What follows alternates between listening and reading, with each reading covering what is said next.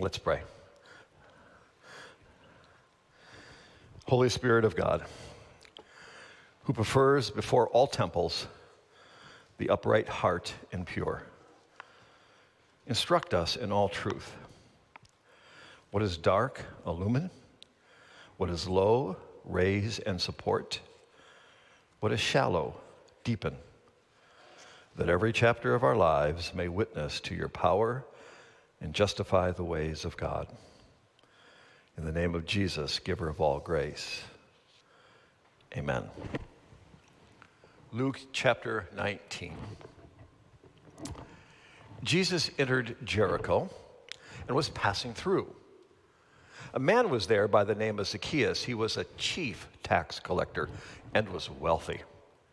He wanted to see who Jesus was, but because he was short, he could not see over the crowd, so he ran ahead and climbed a sycamore fig tree to see him, and since Jesus was coming that way.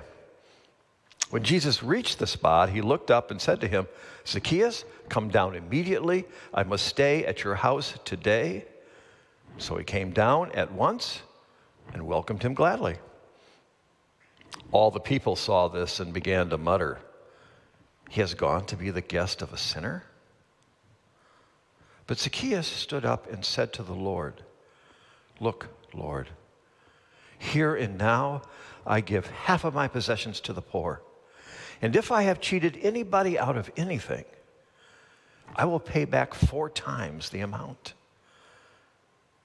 Jesus said to him, "Today, salvation has come to this house, because this man, too, is a son of Abraham. For the Son of Man came to seek and to save the lost." This is the word of the Lord. Gospel writers show and tell. They show by telling and they tell by showing. They show by telling story.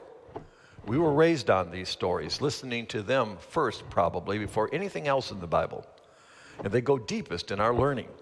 The life and world-changing story of the Savior's life and death and resurrection. And we cherish them the longest, I think, longing to be with this Jesus of the Gospels, walking with him on Jordan's far shores.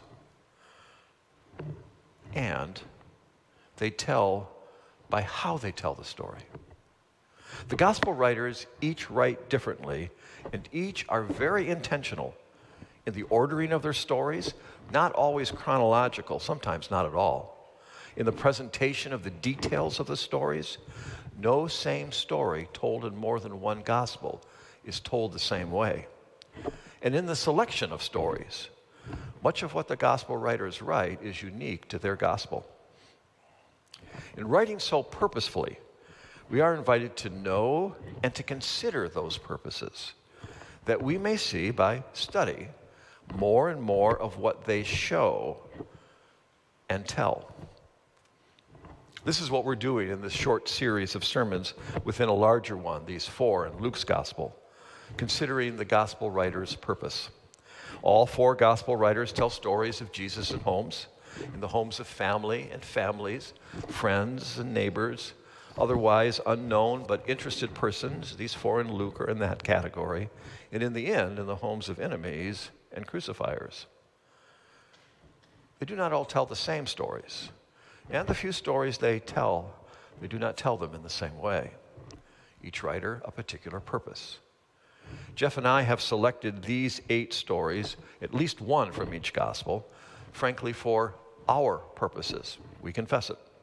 In this now almost 2-year-long season of increased isolation in our homes, decreased visits in each other's homes, interrupted and diminished gathering in our own church home.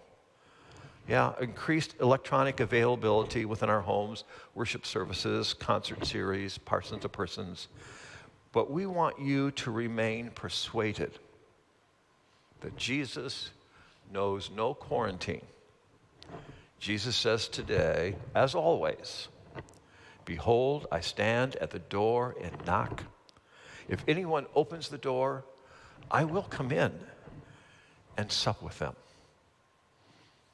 No masks. Amen?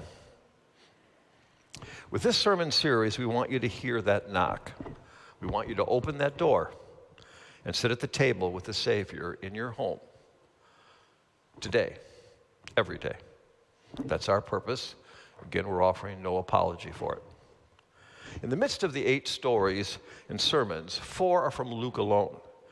He seems to me, I admit, not many other Bible scholars, if any, that I know, see the same purpose. He develops purposes of telling stories of Jesus in a home. Or perhaps, this is a better way of saying, because Luke does this more obviously, I have some confidence. I see what he shows, and here's what he tells. Luke tells these 4 stories in and as having chronological, logical, and spiritual order. In the first story, Jesus enters the home of Levi the tax gatherer. We know him as Matthew, the writer of the first gospel in our New Testament. Jesus had met him sitting at his tax gathering booth doing his dastardly deeds. "Follow me," Jesus said. Levi got up, left everything, and followed him. Levi held a great banquet for his friends at his home. His friends, no doubt, are the other tax gatherers. No one else would be friendly with such thieves and traitors.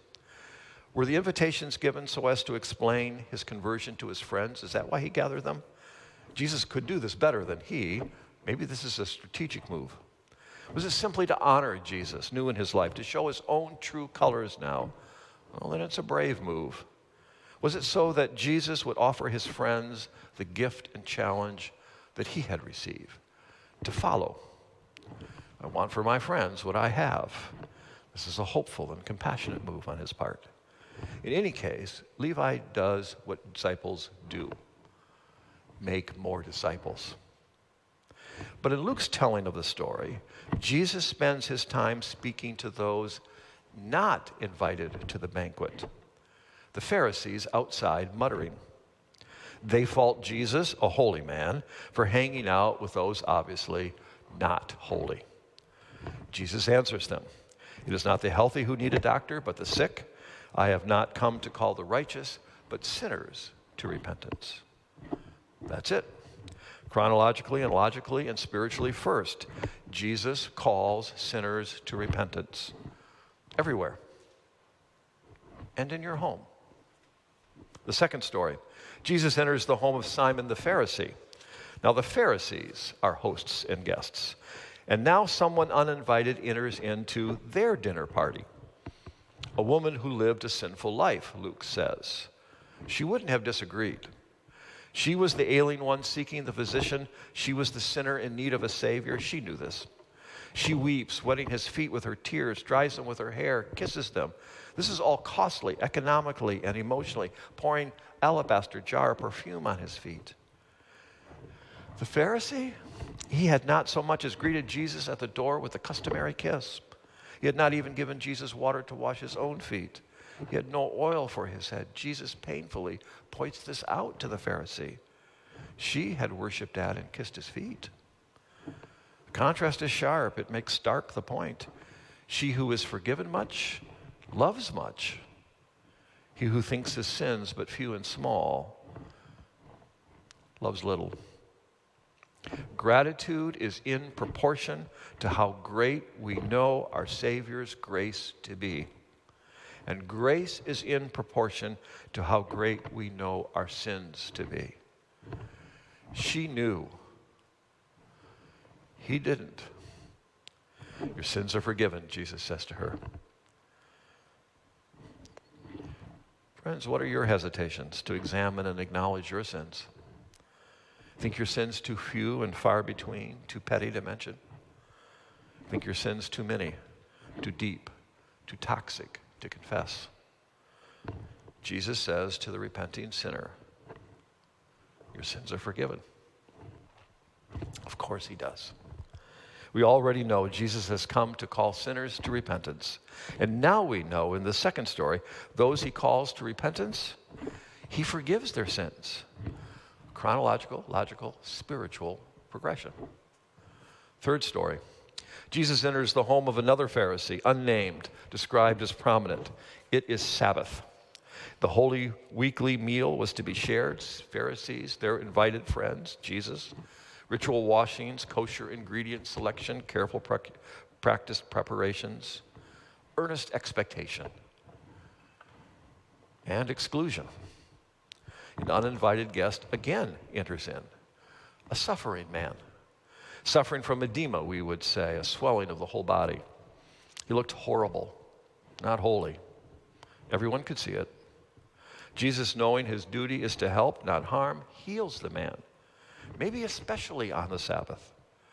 The Pharisees didn't know to approve or condemn. They are silent.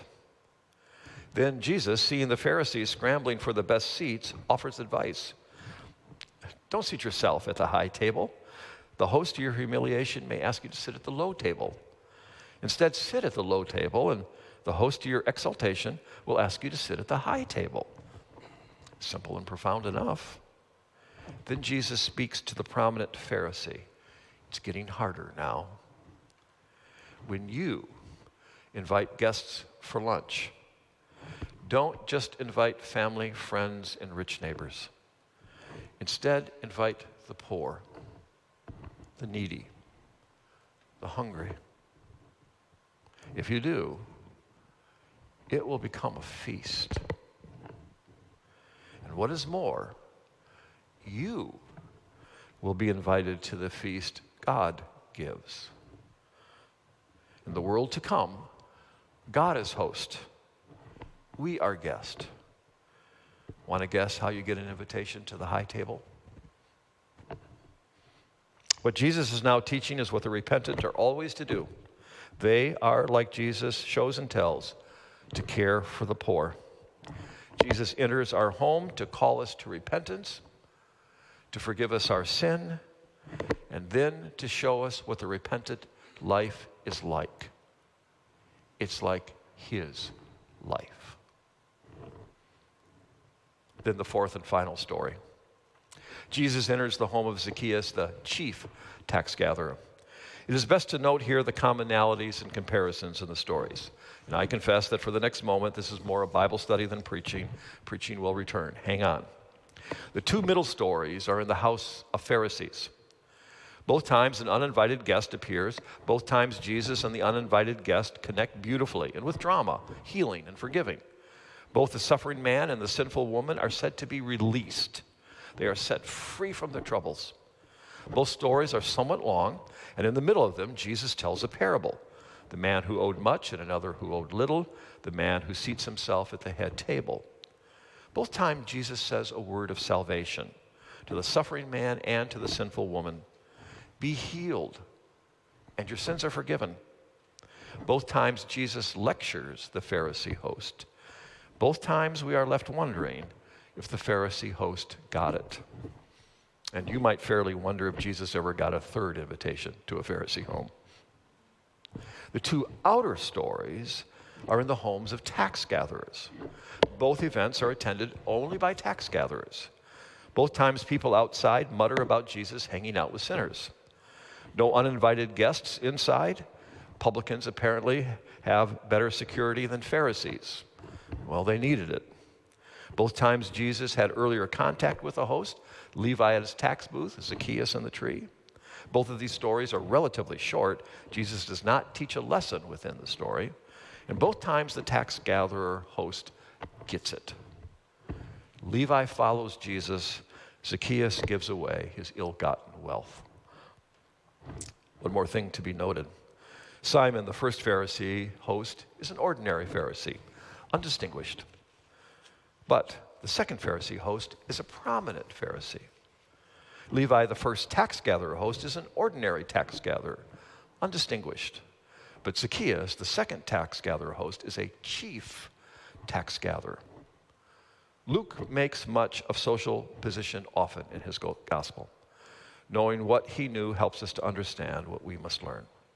We must know that Levi, that first tax gatherer, Matthew, and Zacchaeus, both tax gatherers, do not have the same job. The tax gatherer in your village, like Levi, was the face of Rome's brutal bureaucracy. He sat at his tax booth daily, called you in at will. He set impossibly high assessments, demanded payment in any form of his liking, threatened you with great loss for non-payment. There was no appeal. The chief tax gatherer was not in your village. Levi was back in Capernaum. Zacchaeus is in far away Jericho. His face you did not see. You had no appointment with him. He did not deal with you. Instead, he hired the Levites of the world to do all the dirty work. And perhaps Zacchaeus is so highly placed, the contrast between the short man and the high placeman is in the story, that he hires somebody who hires somebody who hires somebody who hires Levi.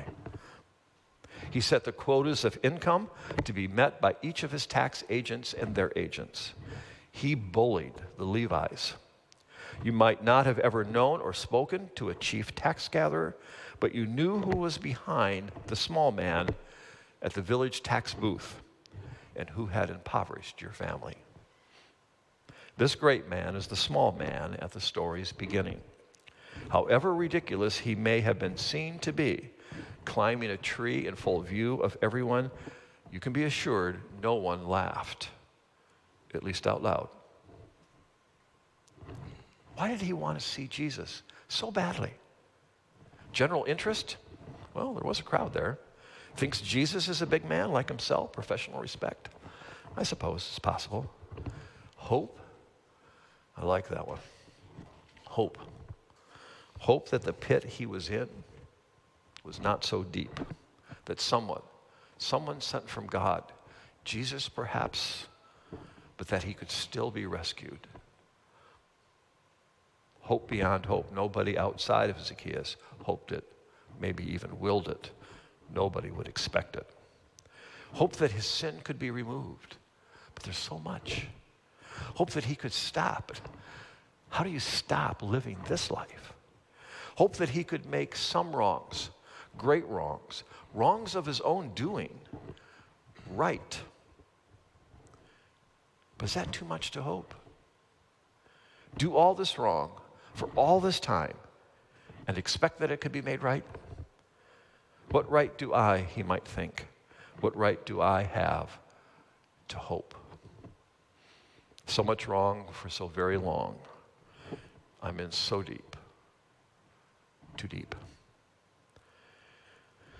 Zacchaeus is above the Levites, as brutal toward them as the Levites are to the villagers and farmers. And above the Zacchaeuses, others are just as brutal with even more resources. He had been in too deep and too long. Levi, the low man, he can leave everything behind when Jesus says, follow me. A tax booth is a table and a chair. Just walks away. Zacchaeus cannot. He walks away, and Roman interests suffer over a significant part of the province. And guess who suffers if that happens? Huh?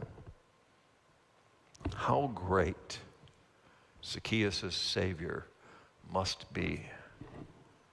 Jesus, he hopes. Come down immediately, Jesus says. I must stay, not just a meal, but stay in your home today. Zacchaeus opened his home. He could do that much. Outside, the muttering about Jesus begins. Zacchaeus had played a prominent and critical role in the ruin of many. Some of the poor are poor because of Zacchaeus' selfish greed. And they mutter about Jesus? Yes, because Zacchaeus and his kind are permanent, don't you know? The unchanging background scenery of our lives, they, like we imagine, just is. That's the way it is, the way of the world. No change expected. No point muttering about him. But Jesus, they had hope.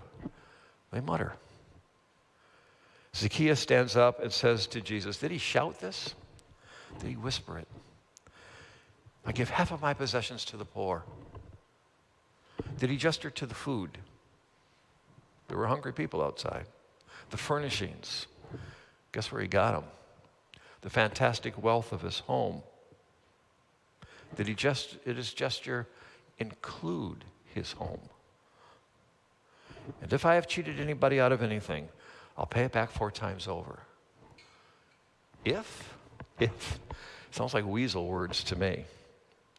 But here we must remember that Zacchaeus, the chief tax gatherer, He did not sit in the public square. He did not do any of his work in public at all. He did not know what traumas the Levites at his command had perpetuated. He did not know who had been harmed.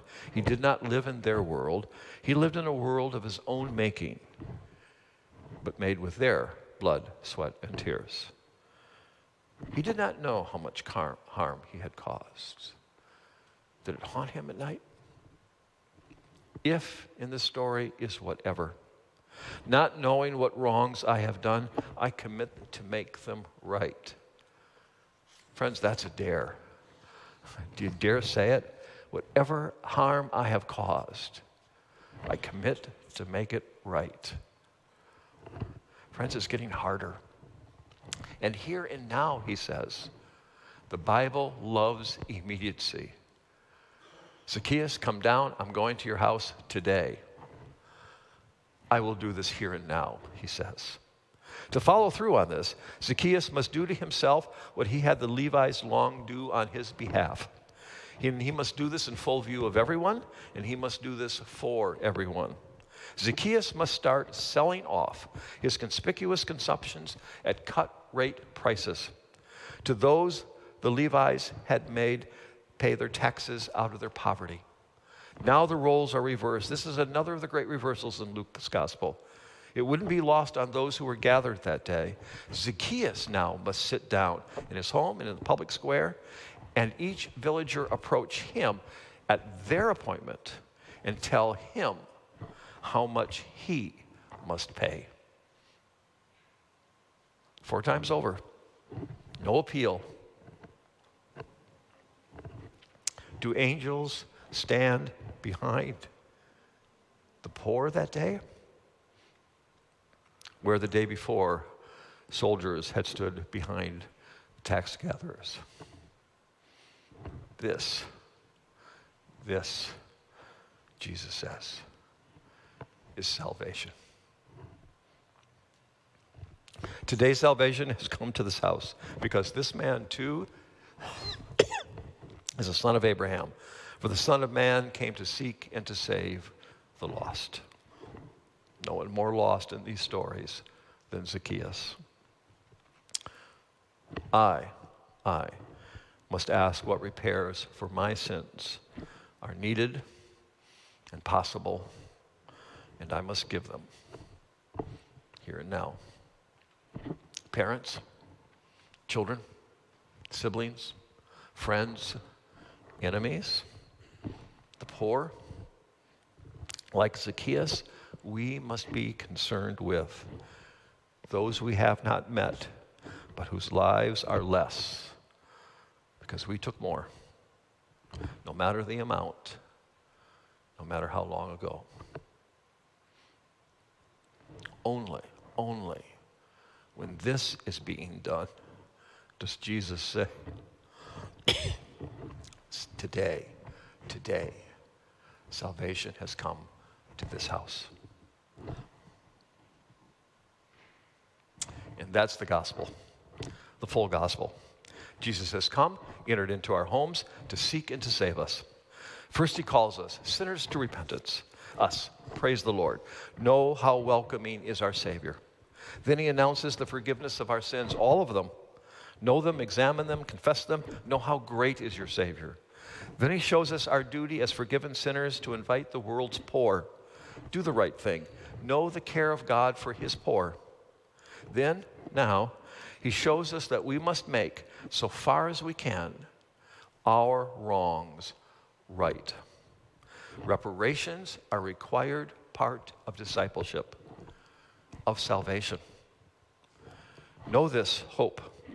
God is rewriting the world, no longer in spite of us, but through us, sons and daughters of Abraham that we are. And that's the gospel. That's the gospel Luke is especially keen on. I do not say it is not hard. Without God, it is impossible. Without his continuing calling, forgiving, teaching, repairing, without his coming into our homes each day.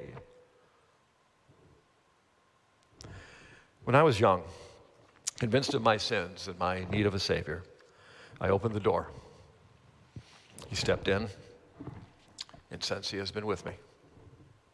But what I did not know then, and when I find out, what I did not like then, what I did not want then, and what I found to be hard, and still do, is that when I opened the door and invited in Jesus, he brought the whole world in with him.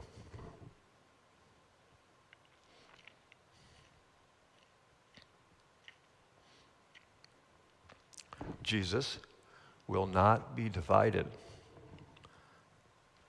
from the world he has paid and for which he has died.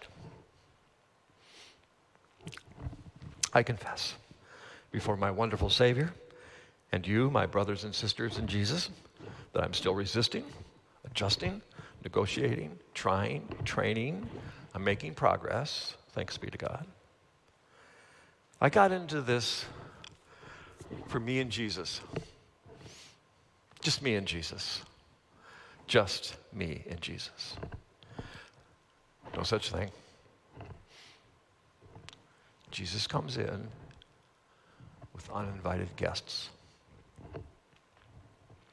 Luke has helped me to see what Jesus shows and to hear what Jesus tells me.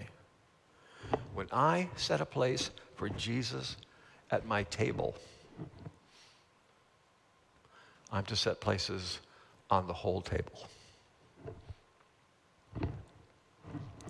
Well, salvation came to my house that day. Salvation comes to my house today. Jesus comes to your house today. Do you hear the knock? He has come to seek and to save the lost.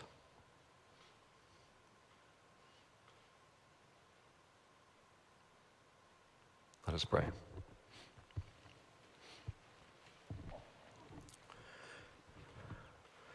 Come in today. Come in to stay. Come into my heart. Come into my home, Lord Jesus. Amen.